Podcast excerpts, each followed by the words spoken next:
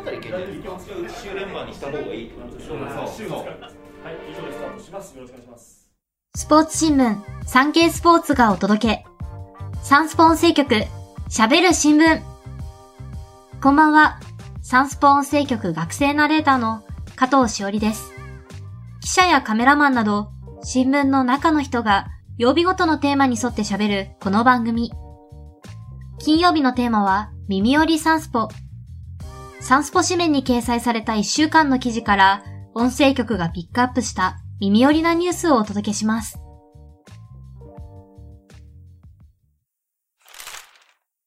落語家の春風亭一之輔、焦点に新風を吹き込む。落語家の春風亭一之輔さんが、日本テレビ系で放送中の演芸番組、焦点の大喜利新レギュラーメンバーに選ばれました。昨年9月に亡くなった三遊亭円楽さんの後任です。5日放送の番組でお披露目され、自分でもちょっと驚いておりますけれども、程よく力を抜いて頑張っていきたい、と気合十分に語りました。春風亭一之輔さんは、昨年加入した桂宮治さんより1歳若く、最年少メンバー。人間国宝の柳家小三治さんが、久々の本物と認めた実力派で、今最もチケットが取れない落語家と言われています。WBC のメジャー組、合流へ進展なし。アメリカ大リーグでプレーし、3月の WBC 日本代表に選ばれた選手5人のうち、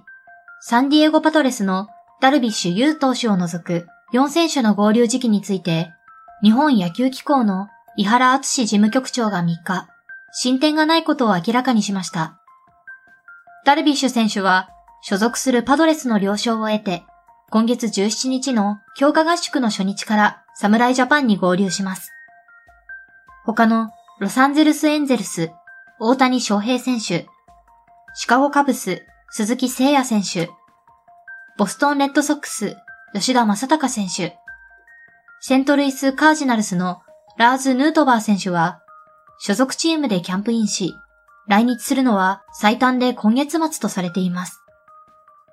大リーガーの試合への参加は、3月6日の阪神、7日のオリックスとの強化試合から認められており、日本の WBC の初戦は9日、中国との対戦となります。日記、演出する舞台の公開稽古で、バレンタインデーの思い出ポロリ。少年隊の錦織和清さんが、作、演出、出演の3役を担う舞台、サラリーマンナイトフィーバーの公開稽古が3日、東京の日本橋三越劇場で行われました。物語は、しがないサラリーマンが一人娘の願いを叶えるため奔走する痛快人情コメディです。2月14日のバレンタインデーが近いことから、ジャニーズ事務所時代の思い出を聞かれた錦織さんは、チョコレートだけでなく、マフラーやセーターなどをトラック何台分かもらった、と明かしましたが、そのほとんどが少年隊の植草と東の分、僕は便乗した、とオチをつけて取材陣を笑わせました。本番組では、50面と53面で少年隊特集を配信中です。大阪サンスポ編集局の文化報道部長が少年隊に関する取材裏話を熱く語っています。ファン以外も楽しめる内容となっていますので、今回の概要欄に掲載された聴取 URL から、ぜひお聞きください。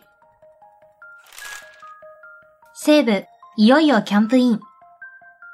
監督就任1年目となる埼玉西武ライオンズの松井和夫監督が5日に、チームと共にキャンプ地の宮崎県に到着しました。空港では多くのファンが出迎え、歓迎セレモニーも行われ、いよいよ始まる。ここで2023年がスタートするという思いです。と表情を引き締めました。松井監督は、その後、選手会長の高橋光成選手らと、日南市の与原神社を参拝しました。西武以外の11球団は、1日にキャンプイン。6日の西武は例年より短いキャンプになりますが、松井監督は、慣れないこともあるが、するのは野球。3週間弱になるが、非常に楽しみです。と、期待に胸を膨らませていました。長友ブラボー、妻の平愛理が第4子妊娠。タレントの平愛理さんが第4子を妊娠していることが6日分かりました。夫のサッカー日本代表、長友佑都選手がインスタグラムで発表しました。長友選手は2月5日、長男の5歳の誕生日でした。元気ですくすく育ってくれてることが嬉しいです。そしてまた一つ嬉しいことに、妻の愛理が4人目を授かりました。と報告しました。インスタグラムには、平さんと3人の子供と家族5人の写真を添えています。長友選手と平さんは2017年に結婚。3人の男の子に恵まれました。昨年2月に人命救助、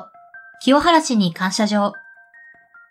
沖縄県の那覇署は6日、人命救助に当たったなどとして、西武、巨人、オリックスで歴代5位となる通算525本塁打を記録した清原和弘さんに感謝状を贈呈しました。清原さんは、まさか自分が警察の方から表彰されるとは夢にも思わなかった。一番嬉しい。と顔をほころばせました。清原さんが人命救助を行ったのは、昨年2月23日、キャンプ視察に向かう途中でした。那覇市内の交差点で、バイクと自動車の衝突事故に遭遇し、負傷者を救助したもので、現場の片付けや交通整理にも当たったといいます。できることをしただけ、と表彰の打診を断り続けていた清原さんですが、自分が出ることによって交通安全の役に立てるのならば、と一年越しで表彰を受けることにしたということです。土屋太鳳結婚発表後初の公の場。人生って何が起こるかわからない。女優の土屋太鳳さんが7日、東京都内で行われた、 WOWOW、アクターズショートフィルム3の完成報告会に登壇しました。土屋さんは元日に、 GENERATIONS の片寄涼太さんとの結婚と、第一子妊娠を発表しました。この日が発表後の初めての公の場となった土屋さんは、ピンクのロングワンピース姿。土屋さん自らが主演し、監督に初挑戦した短編作、プレリュードを紹介し、まさか私が監督として挨拶をさせていただく日が来るなんて、人生って本当に何が起こるかわからない、と感無量の表情を見せました。報道陣から、結婚おめでとうございます。体調は大丈夫ですか？と声をかけられると、笑顔で一礼しました。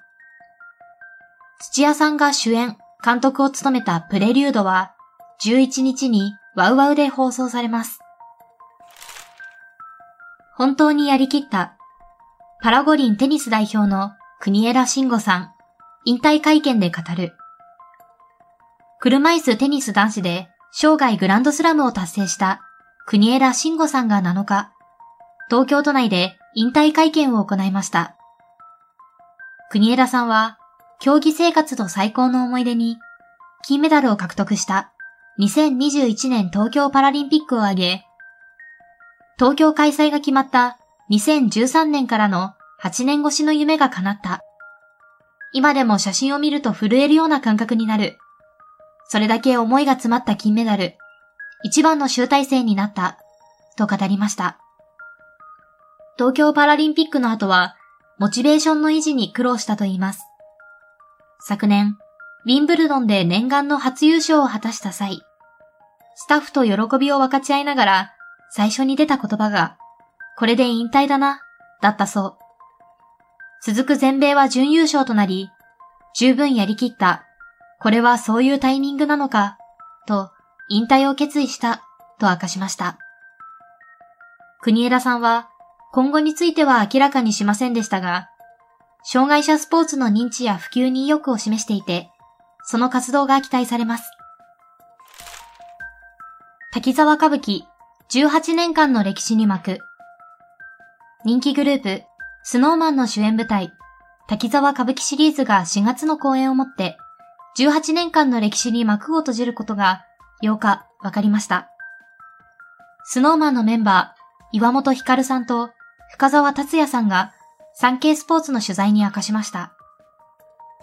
滝沢歌舞伎シリーズは、昨年までジャニーズ事務所の副社長だった滝沢秀明さんが演出を務めていました。8日に東京都内で舞台の制作発表が行われ、会見に出席した岩本さんは、成長した姿を見せることが恩返しになる、と熱演を誓っていました。公演は4月8日から30日まで、東京、新橋演舞場で行われます。井上直也が2022年も MVP。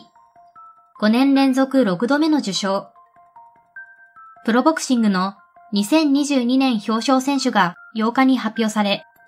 男子最優秀選手賞 MVP はバンタム級で日本選手初の4団体統一王者となった井上直也選手が受賞しました。井上選手にとって5年連続6度目の受賞となり、これは白井義雄さん、具志堅陽光さんの5度を超えて歴代最多です。選考は記者投票で行われ、井上選手は有効票36票のうち33票を獲得。さらに3年連続6度目の慶応賞にも輝き、昨年は3団体統一戦、4団体統一戦と例年にも増して非常に濃密な1年でした。その上で最高の結果を出せたこと、自分自身も満足しております、とコメントしました。井上選手は今年1月にスーパーバンタム級への転向を表明しています。5月頃に WBC、WBO 王者のアメリカ、スティーブン・フルトン選手に挑戦すると報じられていて、2023年は新たな階級での挑戦となります。ファンの方がヒリヒリワクワクするようなボクシングをお見せできるよう、より一層精進してまいります、と誓っていました。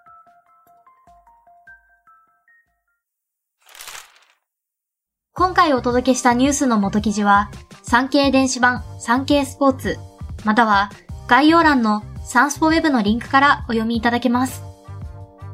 また、番組では皆様からのご意見、ご感想をお待ちしています。SNS に投稿する際は、番組名、ハッシュタグ喋る新聞。喋るはひらがな、新聞は漢字。金曜日のテーマ名、ハッシュタグすべてカタカナで耳よりサンスポをつけてください。SNS 以外からは概要欄の専用フォームからも送信可能です。毎週月水金曜日の週3回午後5時頃より配信中。次回の配信は週明け月曜日。取材裏話をお届けする月曜テーマ、なるほどサンスポに沿って、先月27日に全出場校が発表され、来月18日に開幕の春の甲子園選抜高校野球大会をピックアップ。サンスポ編集局運動部のアマチュア野球担当記者が出場校に関する取材裏話をお届けする予定です。